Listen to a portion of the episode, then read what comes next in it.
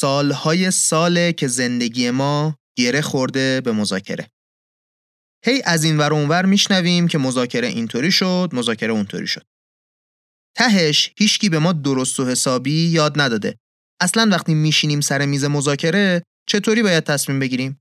چطوری میشه مذاکره کرد؟ وقتی دیدم که توی آخرین نسخه از Harvard Business Review یه مقاله جالب در مورد روش مذاکره کردن و شیوه درست نگاه به مذاکره وجود داره گفتم چرا که نه؟ بذار با هم یاد بگیریم که چطوری میشه مذاکره کرد و اصلا مذاکره کردن چه شکلیه.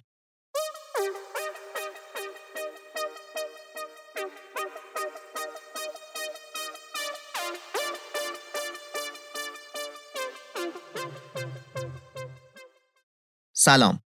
این اپیزود 43 از کارکسته که داره توی دی ماه 1400 منتشر میشه.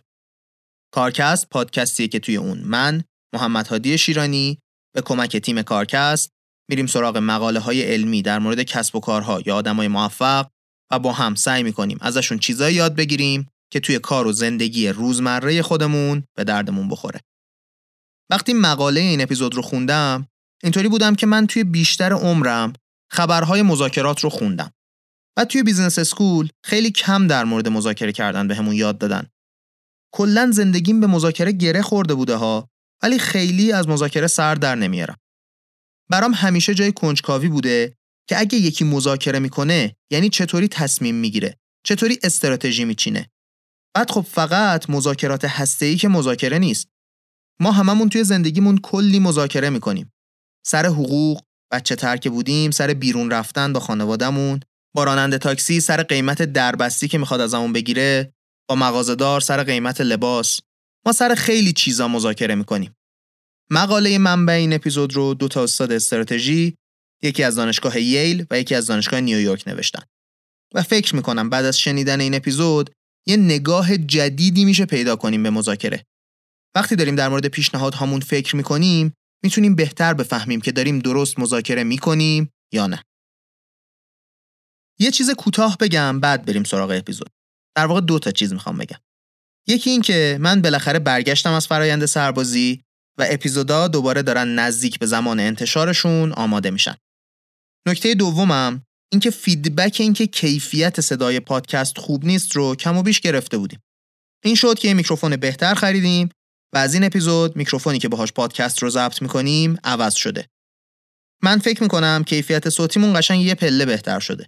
خلاصه که اگه نظری یا انتقادی در مورد کیفیت صوتی داشتید یا اصلا در مورد هر چیز دیگه ای همون جایی که پادکست رو گوش می‌کنید برامون کامنتش کنید یا حالا توی social media مون.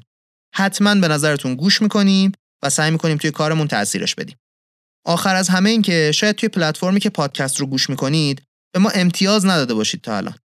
اینکه چقدر امتیاز بالا بگیره پادکست باعث میشه که پلتفرم‌های پادکست ما رو به شنونده های بیشتری توصیه بکنن. Spotify هم جدیداً امتیاز دادن به پادکست رو اضافه کرده. خلاصه که اگه از اپل یا گوگل پادکست یا اسپاتیفای یا هر جای دیگه‌ای که میشه به پادکست ها امتیاز داد پادکست ما رو گوش می‌کنید لطفا یه دقیقه همینجا اگه می‌تونید پادکست رو پاز کنید به ما هر قدر که می‌دونید خوبه امتیاز بدید بعد اپیزود رو بقیهش رو گوش کنید دیگه بریم سر اصل داستان مذاکره و استراتژی هاش.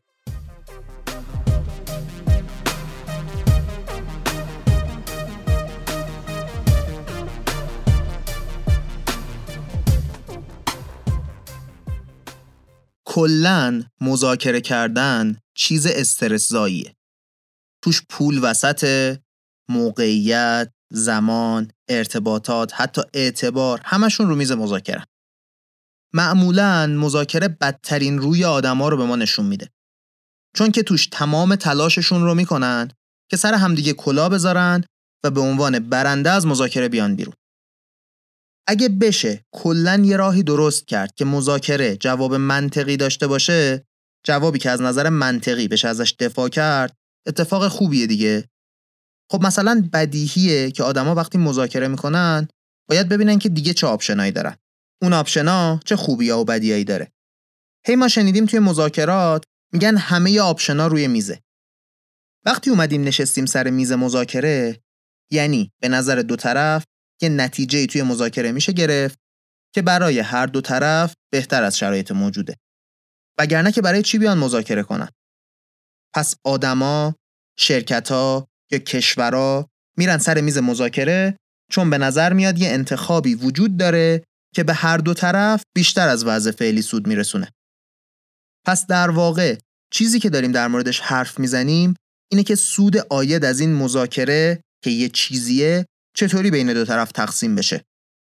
حالا زیاد مثال می‌زنیم. یه کمی اول پایه رو بسازیم.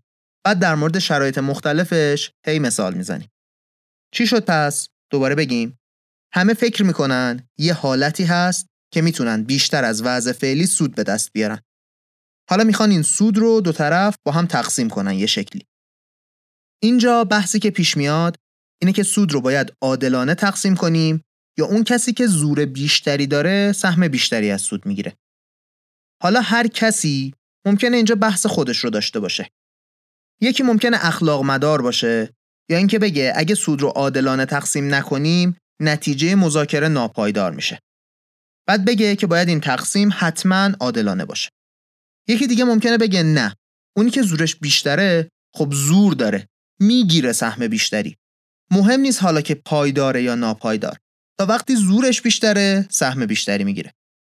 نویسنده های این مقاله با وجود اینکه وجود هر دو تا مسئله رو قبول دارن یه شکل دیگه به مذاکره نگاه می‌کنن.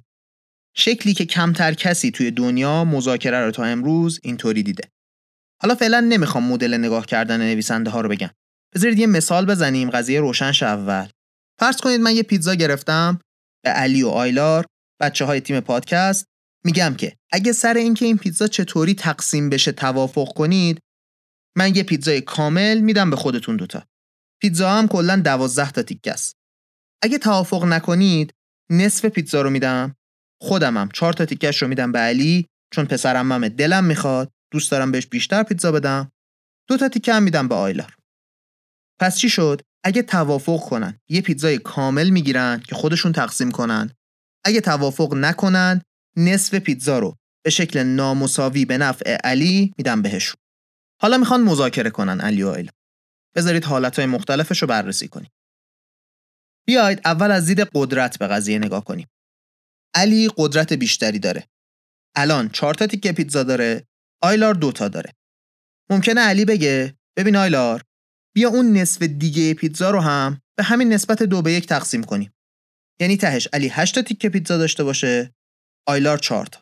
ولی اگه از نگاه رایج به عدالت بخوایم به قضیه نگاه کنیم یکی ممکنه بگه خب اینا جفتشون آدمن. از اون نصفه دیگه باید 4 تا تیکه به آیلار بدن دو تا به علی که هر دوتاشون ته 6 تا تیکه پیتزا داشته باشن.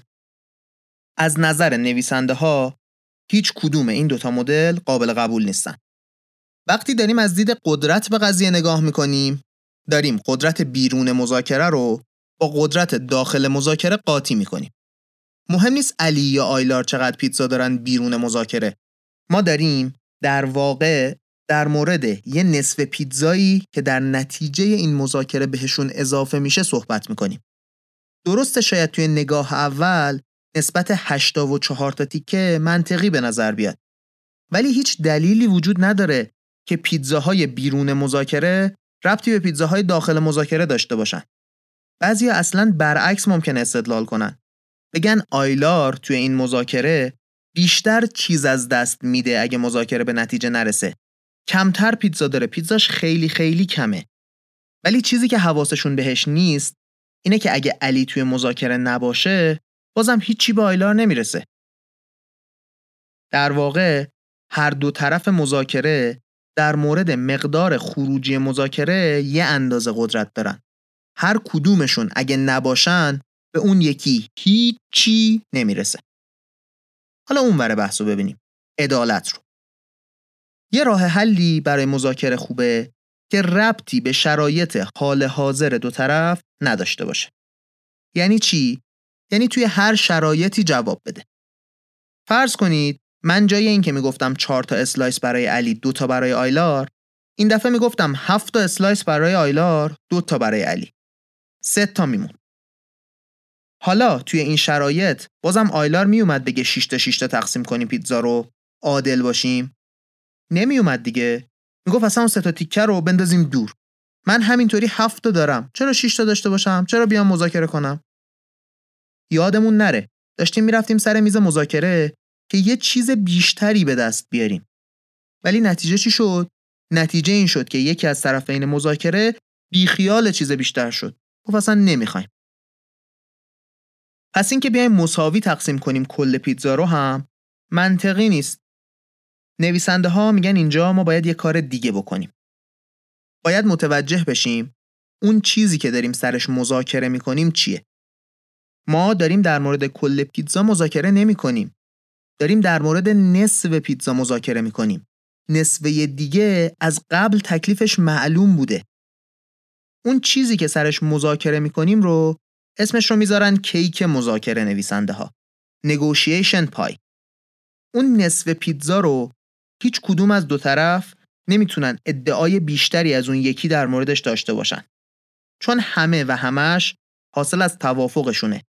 هیچ ربطی به هیچ چیز دیگه ای نداره. فقط و فقط حاصل توافقه. البته بدیهیه که توی دنیای واقعی انقدر ساده نیست داستان. داریم با مثالای نسبتا ساده شروع می‌کنیم که شرایط رو درک کنیم. حالا اگه دقیقا و دقیقا اون که مذاکره حاصل از توافق طرفینه قدرت دو طرف هم برابر توش. کسی قوی تر از اون یکی نیست. اگر نصفش کنیم هم از نظر قدرت هم از نظر عدل کار درست رو داریم می‌کنیم شاید این جواب که آخر سر علی هفت تیکه داشته باشه. آیلار پنج تا اول کار به ذهنمون نیاد. عادلانه هم به نظر نرسه. ولی الان فکر کنم هممون قبول داریم که اگه کیک مذاکره رو درست تعریف کنیم بعد نصف کردنش منطقی. مثال پیتزا خب مثال ساده ای بود. تکلیف کیک مذاکره هم معلوم بود. حالا بذارید بریم یه مثال دیگه بیاریم که از این مثال پیچیده تر باشه و ببینیم وقتی پای پول و انتخابای مختلف میاد وسط این مدل مذاکره چطوری کار می‌کنه.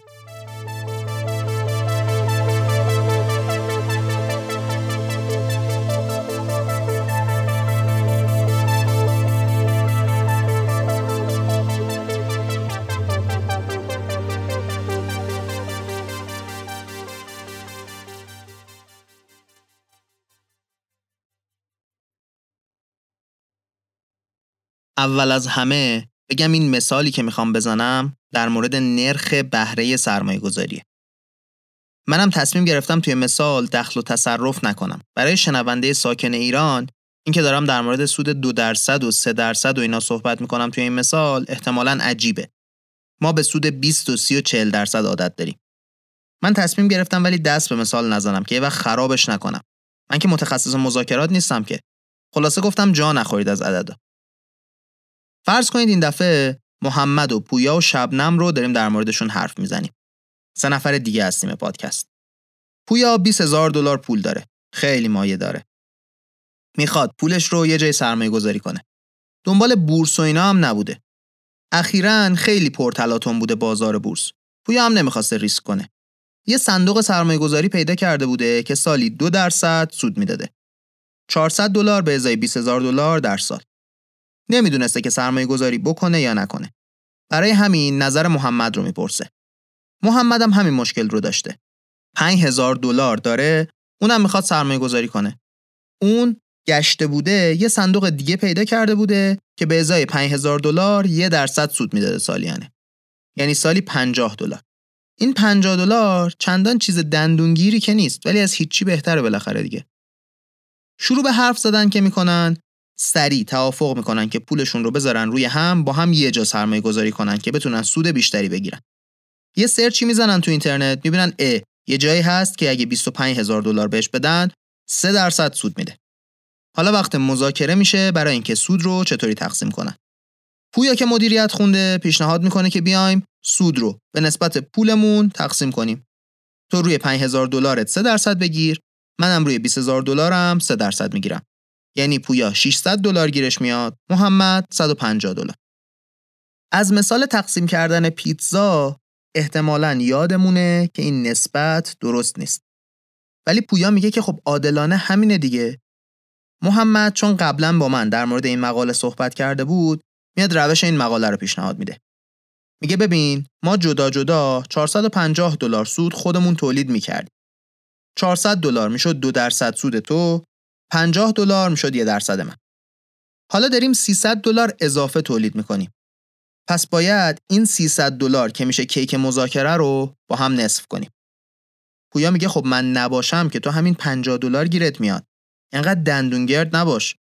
محمد هم میگه خب منم نباشم تو همون 400 دلار گیرت میاد. چرا فکر می‌کنی من دندونگردم تو نیستی؟ محمد میگه بیا فرض کنیم پولمون رو داریم می‌ذاریم توی همون صندوق سرمایه گذاری تو که دو درصد میدن. همه پول رو. بعد اون موقع اگه می‌خواستیم به نسبت پول تقسیم کنیم کل سود رو بعد می‌دادیم به من تو هیچی به دست نمی آوردی من 50 دلار می‌گرفتم. اون موقع به نظرت عادلانه بود؟ تو اومدی توی یه مذاکره ای که هیچی به دست نمیاری در حالی که مذاکره داره سود تولید می‌کنه. خب توی اون شرایط تو هم باید شریک می‌شدی توی سودی که به وجود میاد دیگه. محمد که اینو گفت پویا یهو متوجه شد سوراخ استدلالش کجاست. فهمید که نمیشه که وقتی به نفعشه بگه خب به نسبت پولمون تقسیم می‌کنیم وقتی این نسبت به ضرر شد بگه نه این که عادلانه نیست. البته می‌دونم که شاید شما هم اول این اپیزود فکر می‌کردید که این روش عادلانه است. هیچ وقت شاید انقدر عمیق به مسئله نگاه نکرده بودیم. اینکه بیایم کل سود پول رو هم نصف کنیم عادلانه نیست. در واقع ارزش پول محمد با ارزش پول پویا فرق داره. پول محمد به خودی خودش یه درصد سود درست می‌کنه. پول پویا به خودی خودش دو درصد. پس برای اینکه عادل باشیم باید اول ارزش خود پولا که میشه یه درصد سود برای محمد و دو درصد برای پویا رو بذاریم کنار بعد هرچی که موند میشه سودی که از نتیجه این مذاکره حاصل میشه. میایم اون رو نصف می‌کنیم. این 300 دلاری که از تعاملشون به وجود میاد در واقع برای جفتشونه. هر کدومشون از مذاکره برن بیرون هیچ گیر اون یکی نمیاد. و با حذف کردن ذاتی ارزش پولشون تفاوت قدرتشون رو هم در واقع در نظر گرفتیم. حالا یکی ممکنه بیاد بگه خب این حرفا توی دنیای ایزوله درسته دنیایی که هیچکی دیگه توش نیست. اگه ولی یه نفر دیگه باشه که بتونه با اینا مشارکت کنه چی؟ کل پول دنیا که دست همین دو نفر نیست که. کس دیگه هم ممکنه پیدا کنن که اونم پول داشته باشه. فرض کنید حالا محمد و پویا هر دوشون می‌خوان برن دنبال یه شریک جدید بگردن که بتونن سود بیشتری به دست بیارن. خب معلومه که شریک پیدا کردن برای پویا راحت تره 5000 دلار پول کمتریه احتمالش بیشتر کس دیگه ای داشته باشه. 20000 تا ولی زیاده. پویا میره میگرده بعد می‌بینه اه شبنم 5000 دلار داره. بهش میگه میای شریک شیم سرمایه گذاری کنیم با هم؟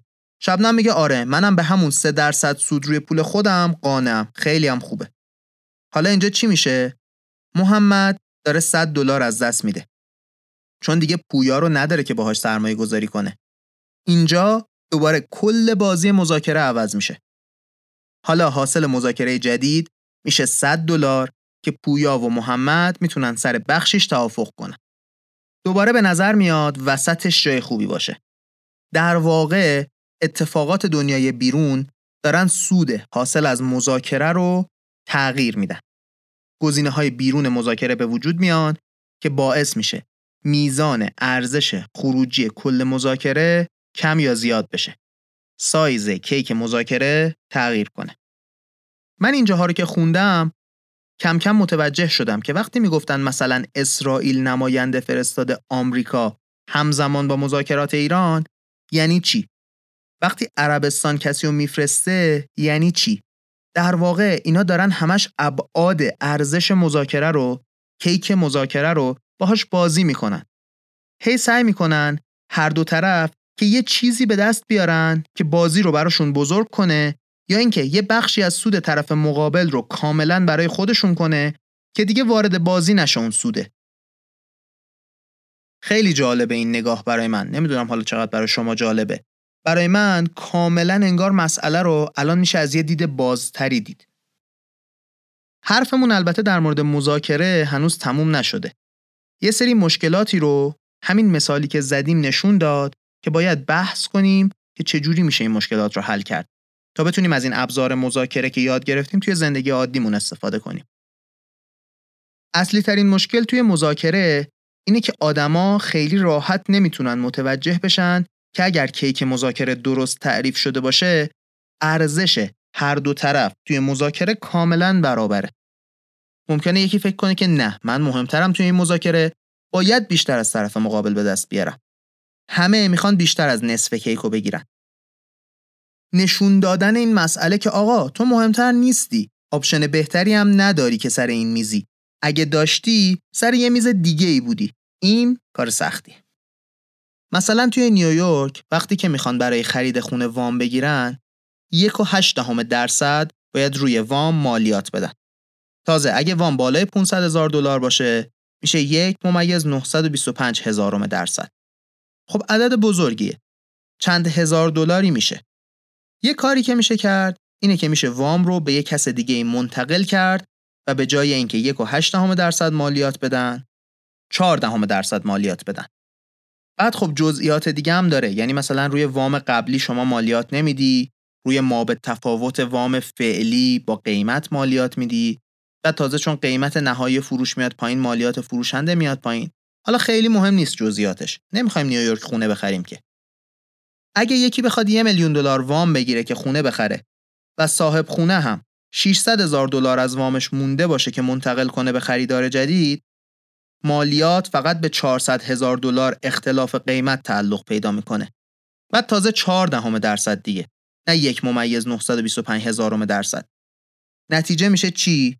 میشه که از محل مالیات وام دو طرف 12 هزار دلار سود می‌کنن. توی مالیات فروش خونه هم فروشنده 2400 دلار سود می‌کنه. مالیات نقل و انتقال در واقع دیگه. سر جمع توی این مذاکره داره 14400 دلار سود ایجاد میشه. حالت معمولش اینه که خریدار فکر می‌کنه 12000 دلار رو خودش تولید کرده دیگه. مالیاتی که خودش داره نمیده. از اون ورم فروشنده فکر می‌کنه 2400 دلار رو خودش تولید کرده. مالیاتی که خودش داره نمیده. نتیجه میشه چی؟ توی این مذاکره که داره اتفاق نمیفته یعنی همین حرف زدن بین فروشنده و خریدار فروشنده داره 4800 دلار ضرر می‌کنه. حقش 4800 دلار بیشتره. ولی انقدر که آدما به اون نگاه عادلانه بودن غلط عادت کردن که فروشنده های معمولی نمیان این پول رو بگیرن. فقط فروشنده های حرفه‌ای هستن که می‌دونن حقشون بیشتره و توی معامله می‌گیرن این پولو. دلیلش هم واضحه. فروشنده اگه وام رو نداشت خریدار نمی‌تونست این سود رو درست کنه که. تمام این پولی که خرج نمی‌کنن در واقع نتیجه مذاکرهشون برای منتقل کردن وام به همدیگه است. حرفمون طولانی نشه. می‌خوایم بگیم یه وقتایی انقدر عادت میشه یه چیزی که سالهای سال هزاران یا شاید میلیون ها نفر مذاکره رو دارن از روی عادت میبازن. یه جای دیگه که اشتباه از اینم خیلی فاحشتره تلفیق دوتا شرکت توی بازار بورسه. داستانی که مقاله تعریف می‌کنه خیلی تأثیر گذاره یعنی الان که براتون میگم می‌بینید ای بابا آدمای بزرگ سر میلیاردها دلار پول به صورت سیستماتیک اشتباه مذاکره می‌کنن.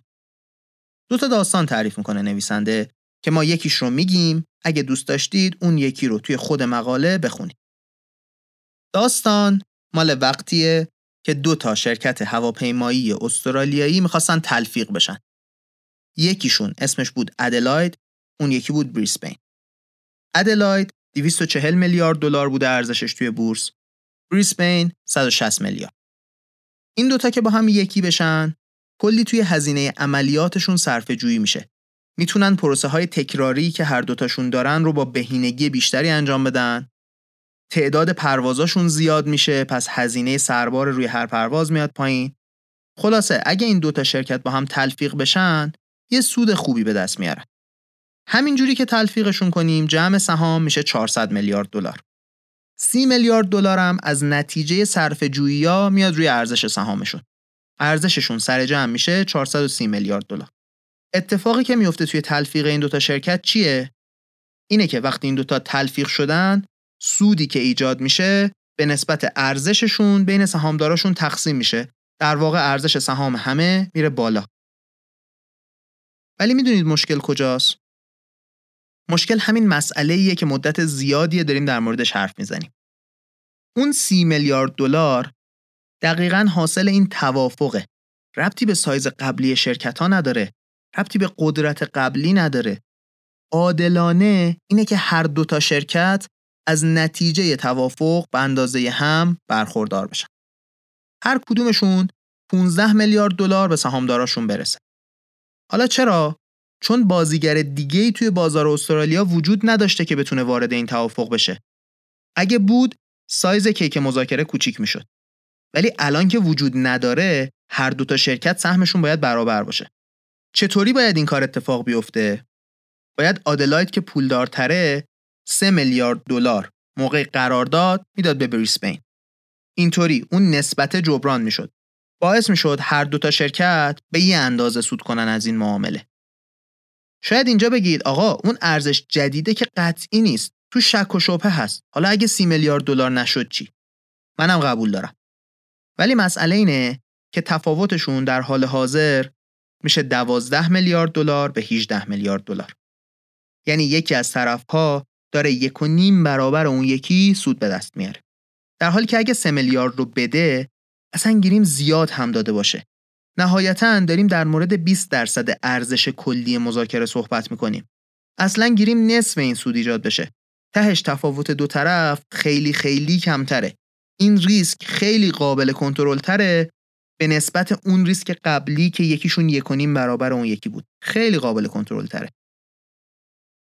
توی این فضا البته که امکان دروغ گفتن برای اینکه سود بیشتری به دست بیاد وجود داره. ولی خب اون دروغ گفتنه همیشه اجتناب ناپذیره. دیگه نمی‌خوام این مسئله رو بیشتر بریم توش. به نظرم روشن شد حرفمون. ولی می‌خوایم سه تا مسئله دیگر رو در موردشون حرف بزنیم قبل از اینکه این اپیزود رو ببندیم. یکی این که اگه در مورد سایز کیک مذاکره قطعیت وجود نداره چی کار میشه کرد؟ یکی این که اگه یکی بیشتر از اون یکی کیک براش مهمه باید چی کار کنیم؟ و در نهایت این که وقتی آبرومون وسطه اون موقع باید چی کار کنیم؟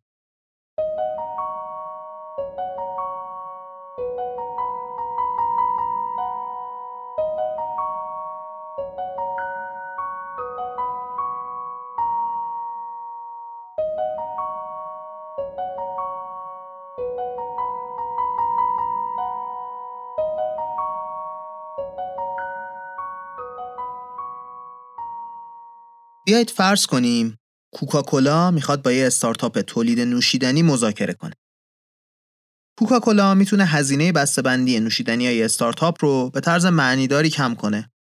مثلا توی شرایط معمولی استارتاپ داره 19 سنت سر بسته‌بندی هزینه می‌کنه ولی کوکاکولا می‌تونه این هزینه رو بیاره روی 11 سنت. 8 سنت سود ایجاد کنه. اگه 100 میلیون تا نوشیدنی در سال بفروشه استارتاپه تفاوت درآمد میشه 8 میلیون دلار. کیک مذاکره پس 8 میلیونه. اگه بخوایم به نسبت دارایی و قدرت تقسیم کنیم پول رو، خروجیش اصلا خندهدار میشه. چرا؟ چون که کوکاکولا حدوداً 2000 برابر بزرگتر از یه استارتاپه. نسبت تقسیم پول میشه یه طوری که به استارتاپ 4000 دلار می‌رسه کلا از چقدر؟ از 8 میلیون دلار. حالا معلوم میشه که چرا حرفای قبلیمون مهمه دیگه. شما مذاکره ایران و آمریکا رو ببینید. آمریکا تقریبا 100 برابر ماست جی دی پیش. بگذریم حالا. خلاصه کوکاکولا و این استارتاپه می‌خوان مذاکره کنن. بعد ممکنه بگید خب کوکاکولا خیلی قویه. معلومه دست بالا رو داره. ولی اینطوری نیست. به این راحتی نیست. کوکاکولا تا آخرین بطری نوشیدنی که می‌تونه رو داره میفروشه. 100 میلیون بطری جدید به این راحتی براش پیدا نمیشه. باید یکی رو پیدا کنه که خودش 100 میلیون بطری بازار داشته باشه. کوکاکولا خودش رسیده به سقف بازار خودش. برای استارتاپ هم خیلی آپشنای زیادی وجود نداره. مگه چند تا شرکت هستن که می‌تونن مثل کوکاکولا بسته‌بندی ارزون داشته باشن؟ یه پپسی فقط دیگه. دیگه تا اینجا می‌دونید که توصیه مدل نویسنده ها اینه که اون 8 میلیون رو 50 50 تقسیم کنن. هر کدوم 4 میلیون. ولی یه نکته اساسی مونده. استارتاپ ادعا کرده که من 100 میلیون بطری میفروشم. پیش بینی این اگه نفروخت چی؟ کوکاکولا ممکنه کلی ضرر کنه. معلومه نمی‌خوان 4 میلیارد دلار بدن به استارتاپه بعد بفهمن ا نصف پیش بینیاشون فروختن تا آخر سال. یعنی نمیشه تا آخر سال صبر کنن بعد کیک رو تقسیم کنن. راه بهترش اینه که همینطوری پشت سر هم که کیک داره درست میشه تقسیمش هم بکنن. بیان روی هر بطری به جای 11 سنت 15 سنت قیمت گذاری کنن. اینطوری کوکاکولا هر یه بطری که داره تولید می‌کنه داره سودش هم باهاش می‌گیره در نهایت حرف ما توی این مثال نیست که این دوتا شرکت نمیرن دنبال گزینه های دیگهشون حرفمون اینه که وقتی که کیک رو درست تعریف کنیم مهم نیست یکی از طرفات چقدر بزرگتر از طرف دیگه است چیزی که مهمه اینه که مذاکره تقریبا برابره بعد دوباره ممکنه این سوال پیش بیاد که اگه یکی از طرفای این قرارداد این مذاکره براش خیلی مهمتر باشه چی؟ این مهمترین شبه هست دیگه اگه یکی مرگ و زندگیش به این مذاکره وابسته باشه چی؟ حالا شاید شما یه مثال دیگه ای به ذهنتون اومده باشه ولی همین مثال استارتاپ با کوکاکولا. استارتاپ 4 میلیون دلار براش خیلی پوله. ممکنه اصلا فرق مرگ و زندگی باشه براشون. کوکاکولا ممکنه بیاد از همین مسئله استفاده کنه بگه آقا شما به کم راضی باشید. این پول یه بخش کوچیکیش هم زندگی شما رو تکون میده. مثلا یه میلیون مال تو هفت میلیون مال من. از اون ور استارتاپ هم می‌تونه همین ادعا رو برگردونه به خود کوکاکولا. بگه آقا این هفت میلیون که برای تو با یه میلیون فرق نداره زیاد. همش توی پولایی که تو داری هیچیه. بذار من هفت میلیون بگیرم که برام خیلی پوله تو یه میلیون وردا. چی میشه؟ ولی تهش توی مذاکره حرفه‌ای هر دو طرف می‌رسن به نصف. می‌رسن به اونجایی که دقیقا تأثیری نداره حیاتی بودن مذاکره توش. تأثیرش خونسا شده. سوال آخرم در مورد اعتبار پیش میاد. طرف های مذاکره دارن از اعتبارشون خرج می‌کنن یکیشون ممکنه اعتبار خیلی بیشتری داشته باشه خیلی ها اصلا می‌خوان توی مذاکره به همه نشون بدن که چطوری مذاکره می‌کنن یه شکل و شمایلی برای خودشون درست کنن مثلا الان دولت مستقر جدید ایران وقتی وارد مذاکره میشه می‌خواد به دنیا نشون بده چطور مذاکره کننده ایه. هم به طرف مقابل هم به بقیه. ترامپ وقتی اومد مدل خودش رو به دنیا نشون داد. این برای مذاکره کننده ها مهمه که چه تصویری دارن از خودشون می‌سازن. نویسنده ها ادعاشون اینه که این اعتبار اتفاقا باعث میشه که مساوی تقسیم کردن جواب بهتری باشه. شما فرض کنید اونی که اعتبار زیادی داره به کمتر از نصف قانع بشه. تصویری که می‌سازه چیه؟ اینه که اینا راحت با همه کنار میان. به کمتر از حقشون قانعن همیشه. کی می‌خواد همچین تصویری داشته باشه؟ از اون ور فرض کنید می‌تونن با فشار بیشتر از حقشون رو بگیرن. بیشتر از نصف رو. طرفای بعدی که می‌خوان وارد مذاکره باهاشون بشن اصلا علاقه مندیشون به مذاکره کم میشه می‌دونن که از هر ابزاری طرف مقابل استفاده می‌کنه که کمترین چیز ممکنه بهشون بده مذاکره دیگه option دوست داشتنی نمیشه برای کسایی که بعدا می‌خوان مذاکره کنن این شرکت یا کشور در آینده از کسایی که دیگه حاضر نیستن باهاش مذاکره کنن ضربه می‌بینه پس نظر نویسنده ها اینه که 50 درصد کیک مذاکره جواب درست هر مذاکره ایه. به شرطی که کیک مذاکره رو خوب تعریف کنیم. خب حرفمون در مورد مذاکره تموم شد. وقتشه که جمع بندی کنیم مطالب رو که توی ذهنمون مرتب بشه چیزایی که شنیدیم.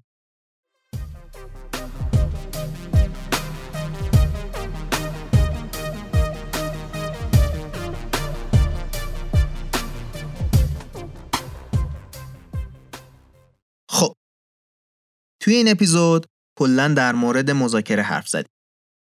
گفتیم که مذاکره وقتی اتفاق میفته که طرفهای مذاکره فکر می‌کنن که میشه چیزی بیشتر از چیزی که امروز دارن از مسیر مذاکره به دست بیارن. بعد در مورد این حرف زدیم که مذاکره رو آدما معمولا از دو زاویه قدرت و عدالت بهش نگاه می‌کنن. یه چیزی تعریف کرد مقاله برامون به اسم کیک مذاکره که در واقع داشت بهمون به نشون می‌داد که سود حاصل از مذاکره کلا چقدره. گفتیم قدرت در واقع میاد سایز کیک مذاکره رو عوض می‌کنه. عدالت که به شکلی در واقع داره پایداری مذاکره رو تعیین می‌کنه همیشه حکم می‌کنه که کیک مذاکره رو نصف کنیم. اون چیزی که محل صحبت همیشه اینه که کیک مذاکره ابعادش چقدره. در مورد شرایط مختلف، اشتباهات رایج و همچنین شبه هایی که در مورد قدرت، اهمیت مذاکره و اعتبار طرفین ممکنه وجود داشته باشه هم حرف زد.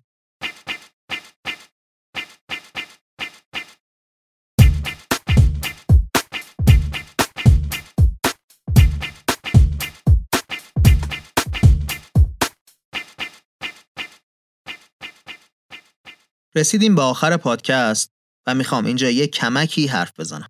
حرفای مهمم رو همون اول پادکست زدم. فقط می‌خوام اینجا دوباره بهتون یادآوری کنم که اگه نظری در مورد پادکست دارید لطفا توی شبکه های اجتماعی یه جایی که پادکست رو گوش می‌کنید به صورت کامنت برامون بنویسید. ما بهش گوش میدیم و ازش استفاده می‌کنیم.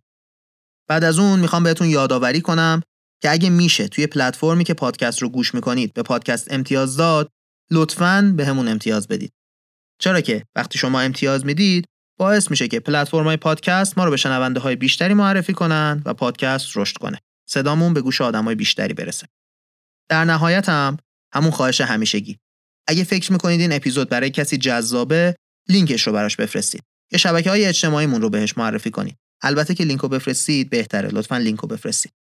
کلا می‌دونید دیگه اگه شما ما رو به دیگران معرفی کنید خیلی موثرتره تا اینکه ما خودمون این کار رو بکنیم. خلاصه که ممنونم ازتون که تا آخر پادکست رو گوش کردید. مثل همیشه ممنونم از تیم کارکست، محمد رستگارزاده، علی امیریان، آیلار سیامی و پویا کهندانی. این بود اپیزود 43 از کارکست.